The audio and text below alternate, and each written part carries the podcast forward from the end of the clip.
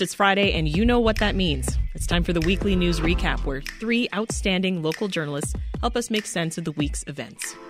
It was the city's most violent Memorial Day weekend in 5 years. We raced to take guns off the street because every gun, every single one taken off the street is a life saved. We're learning more about the condition of a Chicago police officer after she was shot in West Englewood yesterday. Paul Vallas formally announced this morning that he's running for Chicago mayor in 2023. 6th Ward Alderman Roderick Sawyer says he'll give up his city council seat to jump into the race.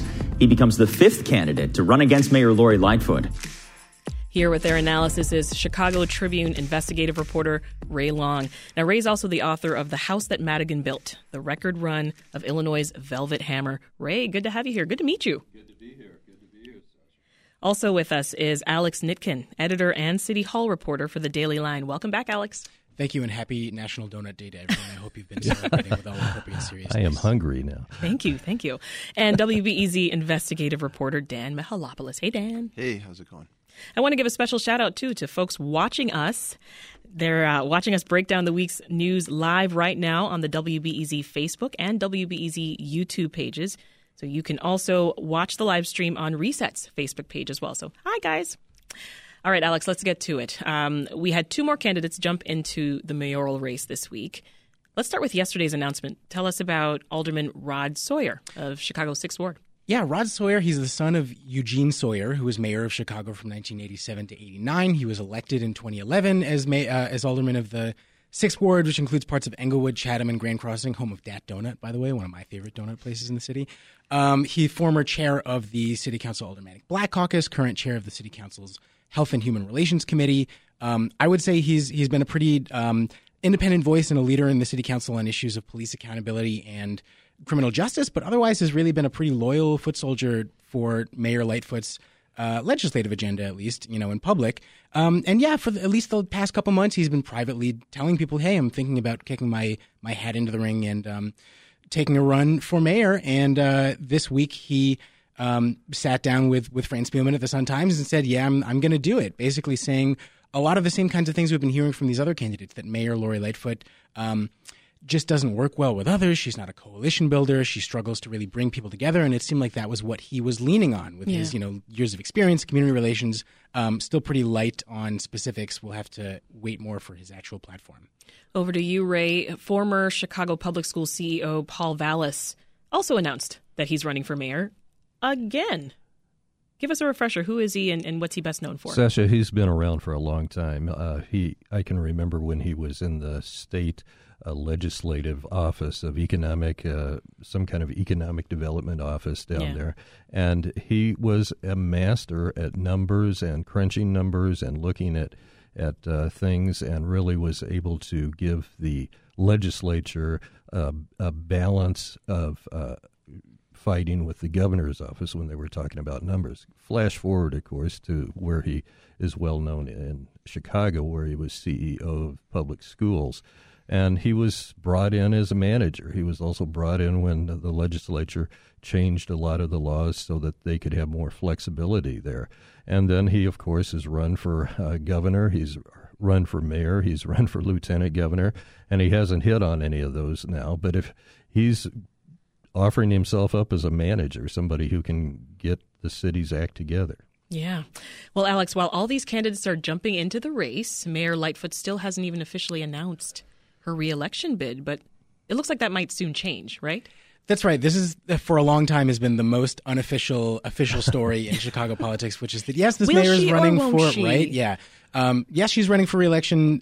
Yes, it's never really been in doubt. She told us this week that she is really finally actually going to have a super serious campaign kickoff next week. I think Tuesday is what we're hearing. I will also repeat the same thing that I said in this chair 6 weeks ago when we were talking about Mike Quigley, which is that obviously the mayoral race is incredibly important. It's also 8 months away. There are two very important elections before that. So I would just, tell people If you wanted to completely tune out, you're going to hear a lot about the mayoral race in the next couple months, but you could just as easily come back in September, read up, and still be a very informed voter. Dan, who's her strongest challenger at this point? I don't think that anyone's emerged yet as a truly formidable challenger. You look at Rod Sawyer. I think he went to a runoff just to get reelected as alderman last time. All due respect to him and what he might put together, but has apparently not put together yet. Paul Vallas, 5% or so in 2019, which was good for ninth in a field of 14. Again, we don't see what he's put together yet or any significant fundraising. But the mayor seems weak. And the goal is not to say, well, I'm going to beat her outright. The goal is to try to get her in this system where you need 50% plus one vote. The goal is to get her into a runoff. Everybody knows that once an incumbent gets into a runoff, there's probably a 50-50 chance historically that they'll lose, that a lot of the people that voted for the others who may be eliminated and are not in the top two will coalesce against the incumbent. So that's really the big question, is whether there are enough candidates. And right now what's really ominous for the mayor is, and it's very odd for an incumbent in Chicago at least, there are a lot of candidates. It's a growing field. It is. Ray, can anyone beat Lightfoot? Well, at this point, she's got the best chance of getting reelected than the others of beating her. But they can rise up. And anything could happen. You know, think about how we saw what happened to Rahm Emanuel when the Laquan McDonald issue blew up, and then he was shortly thereafter out of the race. So there can be all kinds of things over 8 months here that can really make a difference. Same thing happened last time, Sasha. Right. Something that all these candidates are talking about is crime, right? And we've had several recent violent incidents here in the city, including the brazen shooting of a police officer on Wednesday night. Give us the details, Dan. Yeah, that was a 28-year-old with an arrest record for a gun charge that was dropped, who is a suspect, fired allegedly on a marked car on the south side. And that officer, whose name hasn't been released, is in serious condition, last we heard. But, you know, the reason the gun charge was dropped, though, was that this suspect, the gun owner, was found with a handgun in 2020. But he had a FOID card and he had a concealed carry license.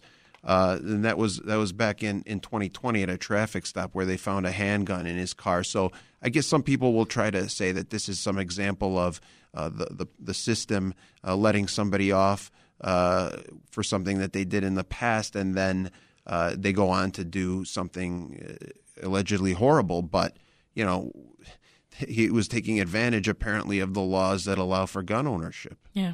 This is Reset. I'm Sasha-Ann Simons, and we are going behind the headlines on the weekly news recap with WBEZ investigative reporter Dan Mihalopoulos, Alex Nitkin, who's editor and City Hall reporter for The Daily Line, and Chicago Tribune investigative reporter Ray Long. And a reminder, you can now watch the weekly news recap live on the WBEZ Facebook and YouTube pages. You can also check out the video live stream right now on Reset's Facebook page. Chicago experienced its most violent Memorial Day weekend in 5 years. 9 people were killed. More than 50 were shot. But Police Superintendent David Brown wanted to remind everyone that they also made progress in seizing guns over the weekend. Let's listen.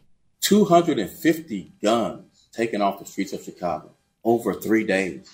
75 guns in 1 day. We're awash in guns here in every major city. It's past time that you get some significant real gun reform in this country. Alex, I want to hear from both you and Ray on this. But first, all the mayoral challengers, they've said that they would get rid of Superintendent Brown. Does Mayor Lightfoot seem to be committed to him?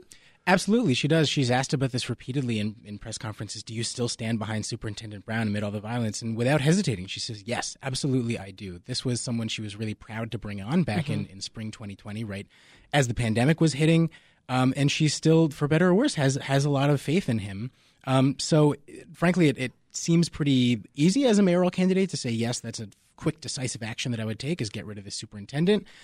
Whether that would be something that really, you know, puts an end or at least gets a handle on some of these horrifying headlines that we see is a different story.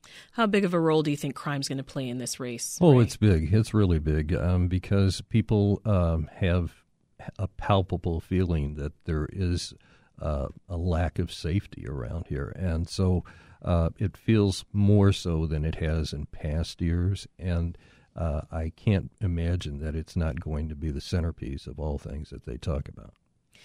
Dan, I want to stick with the topic of mayoral support. Newly released video recordings, they show that former Chicago Park District Board President Avis Lavelle said she resigned to take pressure off of Mayor Lightfoot. This is part of that lifeguard scandal that you first uncovered in your reporting. Right. What else did the recordings tell us? Yeah, these recordings, we owe them the existence of them in the public sphere to an activist named Edgar Powell, who noticed that they should not have been in closed session at the Park District Board meeting in November. So what happened was Avis Lavelle resigns, says, "I apologize for the culture of abuse. I take responsibility." Well, a few minutes before that, when she thought that none of us would ever hear her and the public was closed from attending that meeting and watching it on Zoom, she's saying that she was a scapegoat for it, that she was unfairly criticized, that she's a head on a pike in the public square, that she wanted to stay on, but she didn't think the mayor wanted her to be a, quote, albatross around her neck. And so she sort of, if I can add one more metaphor to all the ones that Avis Lavelle gave us, she fell on her sword or went under the bus for the mayor. And and that is definitely a different spin than she was giving publicly, which was more contrite, obviously, with regards to the dozens of women who alleged that they were harassed, abused, or even assaulted at the beaches and pools of the city of Chicago Park District. Well, speaking of the beaches and pools, we've also been hearing about lifeguard shortages. So does it seem like they'll all be open this summer? We don't know yet, but what I have heard is obviously the beaches are open already, including North Avenue Beach by here and Oak Street Beach.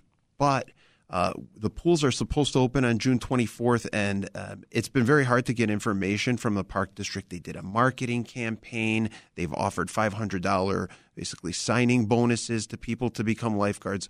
But when I extracted some information from them only through the Freedom of Information Act that they were reluctantly giving me, there were more openings than there were applicants. And who knows how many of those applicants were actually qualified. So if I had to bet, it seems unlikely that there'll be enough lifeguards to open the pools in the city of Chicago, at least all of them. Alex, it's no secret Chicago's got this history of political corruption, right? We've talked about it several times here on the recap. Alderwoman Michelle Smith, who chairs the City Council's Committee on Ethics and Government Oversight, she's been working on an ethics reform package. But what happened with that this week? Last week it hit another roadblock. So Alderwoman Michelle Smith is generally an ally of the mayor. She's the chair of the Ethics Committee, like you said, in the April City Council meeting, she introduced this ethics package that she's been working on for a while, basically tightening up a lot of existing ethics rules, widening sort of nepotism rules so that people would be prevented from, using personal relationships with aldermen to try to advance some city business, raising fines for violations, making it removing the privilege, this unique privilege that former aldermen have of walking the floor of the city council to lobby their former colleagues. She came out with this, and Rod Sawyer actually, for reasons we're still not entirely sure why, did something called he sent it to the Rules Committee. He sort of sidetracked it, and then it was rescued from the Rules Committee as a way to sort of put it back on track. And then two other aldermen, George Cardenas and Michael Scott, also allies of the mayor, did a parliamentary move to delay it by another month. Mm. And Alderwoman Smith, the sponsor of this ordinance, is convinced and actually was told that the mayor asked them to do this. The mayor has now been asked twice why, what her stance is on this ethics ordinance. Isn't she supporting it? Because she hasn't read it. She doesn't know what's in it. That's what she said twice on record when asked about it in the past week. This is, I will say, a public document that has been, it's I think 9 pages long. It has been in the public record, was introduced to the city council 6 weeks ago. Why the mayor is sort of pleading ignorance and saying she doesn't know anything about it is frankly a little confusing, also because in the next breath she said, "I've been in lots of conversations with Alderwoman Smith about this." Yeah. So we're just going to sort of, clearly Alderman Smith is very frustrated. This is another example of a very strained relationship that this mayor now has with a city council ally. So we'll be watching to see what happens next. All right, Alex, back to you. Early voting for the June primary, that's underway already here in Chicago. but only at the Chicago Board of Elections downtown supersite in the Loop. So can you just tell us about this supersite, first of all? Yep. It's at 191 North Clark, right downtown. There has been a supersite the last couple of elections. Folks may remember going there, especially this early in the election season. It's going to be this big, spacious, airy, open place with lots of people waiting to help you and direct you to different machines. At this point, it's probably going to be very, very easy and quick. Can't imagine that there are a lot of lines. That is, available for anyone who wants to vote early. You can also, starting on June 13th, we're going to have those ward-by-ward sites, the early voting sites. Yeah.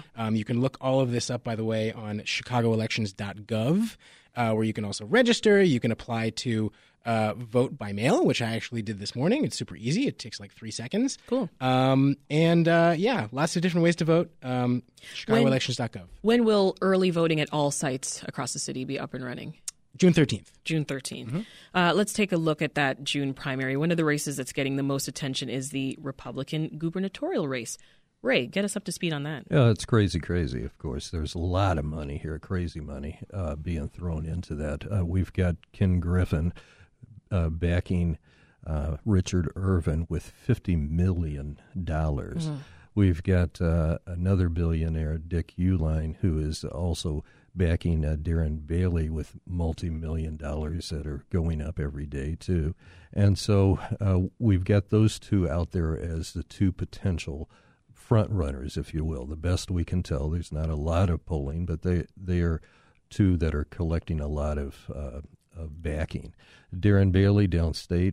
And what are the main messages that these two front runners are trying to get across in these ads that I can't stop seeing and these appearances? Yes. Well, Darren Bailey is trying to paint himself as a true conservative, a real conservative on abortion, on guns, and all the kinds of things that conservatives like. And Richard Irvin is trying to paint himself as a guy who can fight crime and a guy who can get out ahead, and he and the others have all picked up on this idea of parental notice that has been removed from the restrictions where minors could not get an abortion without some notification to a parent or a guardian. And so they've all been able to seize upon that, but Irvin has so far dodged on how he would feel about Roe versus Wade if it were overturned, as the leaked Supreme Court opinion has shown. This is a draft opinion, of course, but he keeps dodging that. The other opponents are heavily opposed to abortion, and so we've got big money being thrown around. We've got Democrats, including Pritzker, throwing money into ads that help Darren Bailey, because mm-hmm. it's obvious that he views Bailey as the person who he'd rather run against rather than Irvin, and Griffin, who is, always going like the bat into battle against Pritzker. And those two are going to come down to the wire here. Yeah. At least that's the way it looks right now. Sounds fun. Dan, have you been seeing the campaign ads? Yeah, they're ubiquitous. They're everywhere with all that kind of money getting thrown around. And by the way, Ken Griffin was just identified as the biggest donor in this cycle nationally in the Republican circles, richest man in Illinois, top donor also to Ron DeSantis, the Florida Republican governor. Ray, you had a story this week in the Tribune about Irvin and two of his aides opening a business that got contracts from the city of Aurora. Yeah, what happened was why we wrote about this is because it's kind of complicated, but it's very simple. Irvin has a person who is so close to him, he considers him a stepbrother. It's kind of a shirt-tail relative association. And he also, the stepbrother, is an employee. He's the top tech information guy at the city of Aurora working for the mayor. So they got together with two other guys from Virginia to form a corporation that would be kind of a data or consulting firm, but it never really got off the ground. The mayor says that it was to be something in place in case he didn't win re-election to mayor of Aurora. But it raises all kinds of potential conflicts of interest. One is, should you be in a relationship with somebody that close to you mm-hmm. and a city employee? And then the kicker is that the two guys that were from Virginia eventually got out of that arrangement, and then they ended up with a $15,000 contract for data analysis at the city of Aurora. There's also a hotly contested race to replace longtime Southside Congressman Bobby Rush. Let's hear some of the candidates who are running. I'm Karin Norington-Reeves. My name is Michael Thompson. Good evening, everyone. My name is Dr. Amina Matthews. Hello, my name is Jonathan Jackson. My name is Kirby Bergens. I am a candidate for U.S. Congress in Illinois 1st Congressional District. I am a science teacher, and I am the only openly gay candidate. There are 21 candidates, Alex. Who are the front runners here? Oh, man, it's so hard to say even. It's 17 Democrats, 4 Republicans, although we can pretty much, you know, it's a deep blue district, so we can, whoever wins the primaries, we can expect to become the next congressman or congressperson, I should say. This is the first congressional district, this seat of black political power in Chicago, going back to, 1928, Oscar DePriest, and now Bobby Rush, who has been in that seat since 1993, is stepping down, and he endorsed Karin Norington-Reeves, who we heard from, one of those voices there. She's the former CEO of the nonprofit Chicago Cook Workforce Partnership, so that immediately, rockets her into front-runner status. Another, some of the big names that get thrown around or leading in fundraising are Alderwoman Pat Dowell of the 3rd Ward in Chicago. You'll see signs for her all over the place in her own ward. And all around the district, which stretches pretty much from the South Loop all the way down to Kankakee, South, the city's South Side, South Suburbs, and beyond. Jonathan Jackson, who I think we also heard from, the son of the Reverend Jesse Jackson, mm-hmm. State Senator Jackie Collins, Jonathan Swain, who is a former commissioner at the Chicago Board of Election Commissioners. So many. Yeah, I mean, so it goes on and on and on. It goes on. And it's just, it's a 17-way free-for-all, which really raises the serious possibility that, someone will win this with 11% of the vote. This is Reset. I'm Sasha-Ann Simons. We're going behind the headlines on the weekly news recap with WBEZ investigative reporter Dan Mihalopoulos, Alex Nitkin, who's editor and City Hall reporter for The Daily Line, and Chicago Tribune investigative reporter Ray Long. A reminder, you can watch the recap live right now on WBEZ's Facebook and YouTube pages. Ray, I want to get back to something you touched on earlier, some other statewide news, which is that as of Wednesday, minors under 18 are able to get abortions without having to notify a parent. Governor Pritzker is really positioning himself right now, it seems, as this staunch defender of women's rights to an abortion. Right. Isn't he? All out. But yeah. He's making no doubt about that, and he tries to make that point as much as he can. It's interesting, too, because this is not like an issue that is Roe versus Wade, but parental notification is one that people have to stop and think about. Do you want your child to have an abortion as a minor without you knowing about it? But on the flip side, there are some very sensitive issues that have to be considered here, too. And that's why in that law there was an opportunity for young women to go to a judge and say, look, there have been instances that I've been abused or really bad scenes that give them some leeway to go around that. Well, all of those now, as of Pritzker's bill signing this week, have been eliminated, and that, of course, has raised the issue of, you have to be 21 to get cigarettes in this state. Why is it such a free-for-all for abortions here? Yeah. So harder to vote and, get cigarettes and all of that. But, yeah. Dan, switching gears, Illinois Attorney General Kwame Raoul, he's filed the state's first ever hate crime lawsuit. What are the details? Yeah, the details are pretty revolting, actually. They come from Carroll County, which is in northwestern Illinois. About I looked on the mapping software this morning, 140 miles from where we're at here in studio at Navy Pier, so about 2.5-hour drive. It involves, it was a really richly reported story by Andy Grimm in our partner newspaper, the Sun-Times, Involves a 67-year-old woman named Cheryl Hampton and her 45-year-old son, Chad. They had a neighbor, a retiree from Chicago, a black man who moved next door to them in Savannah, Illinois, and they got into some sort of dispute over a fence, according to the local constabulary out in Carroll County. And Cheryl and Chad Hampton displayed a mannequin dangling from a noose, painted black. Mannequin was not originally black, chains around the wrist and waist. When they were asked to take it down by the police, they put up a Confederate flag, wrote the N-word on their house in the direction of that neighbor. FBI didn't take the case. The local charges did not seem to deter them. So now we have this 2018 law that the AG is putting into use for the first time, which could include fines of up to $25,000 stemming from this incident in the summer of 2020 right here in the land of Lincoln. That's sad.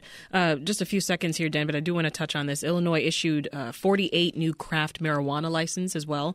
Those are licensed for smaller producers, limiting them to 5,000 square feet of growing space. Who did the state give the licenses to? So they gave it to what they call social equity applicants in an effort to diversify the group of people that are profiting off of the legalization of marijuana. Of those 48, 20 are black-owned applicants and companies, and 4 of them are Latino-owned. Still some criticism then about how these licenses are being awarded, it sounds like. Oh, absolutely. Absolutely. And it's been covered extensively, I know, on this program. And I guess this is one way that they're trying to alleviate the problem, although they had said that they would issue more licenses right now. And there's always some devil in the details with this process, it seems like. That's WBEZ investigative reporter Dan Mihalopoulos, Alex Nitkin, editor and City Hall reporter for The Daily Line, and Chicago Tribune investigative reporter Ray Long. Thank you all. Have a great weekend. Thank you. Good to be here. Want more context on the top issues of the day? Find the podcast, WBEZ's Reset, wherever you listen.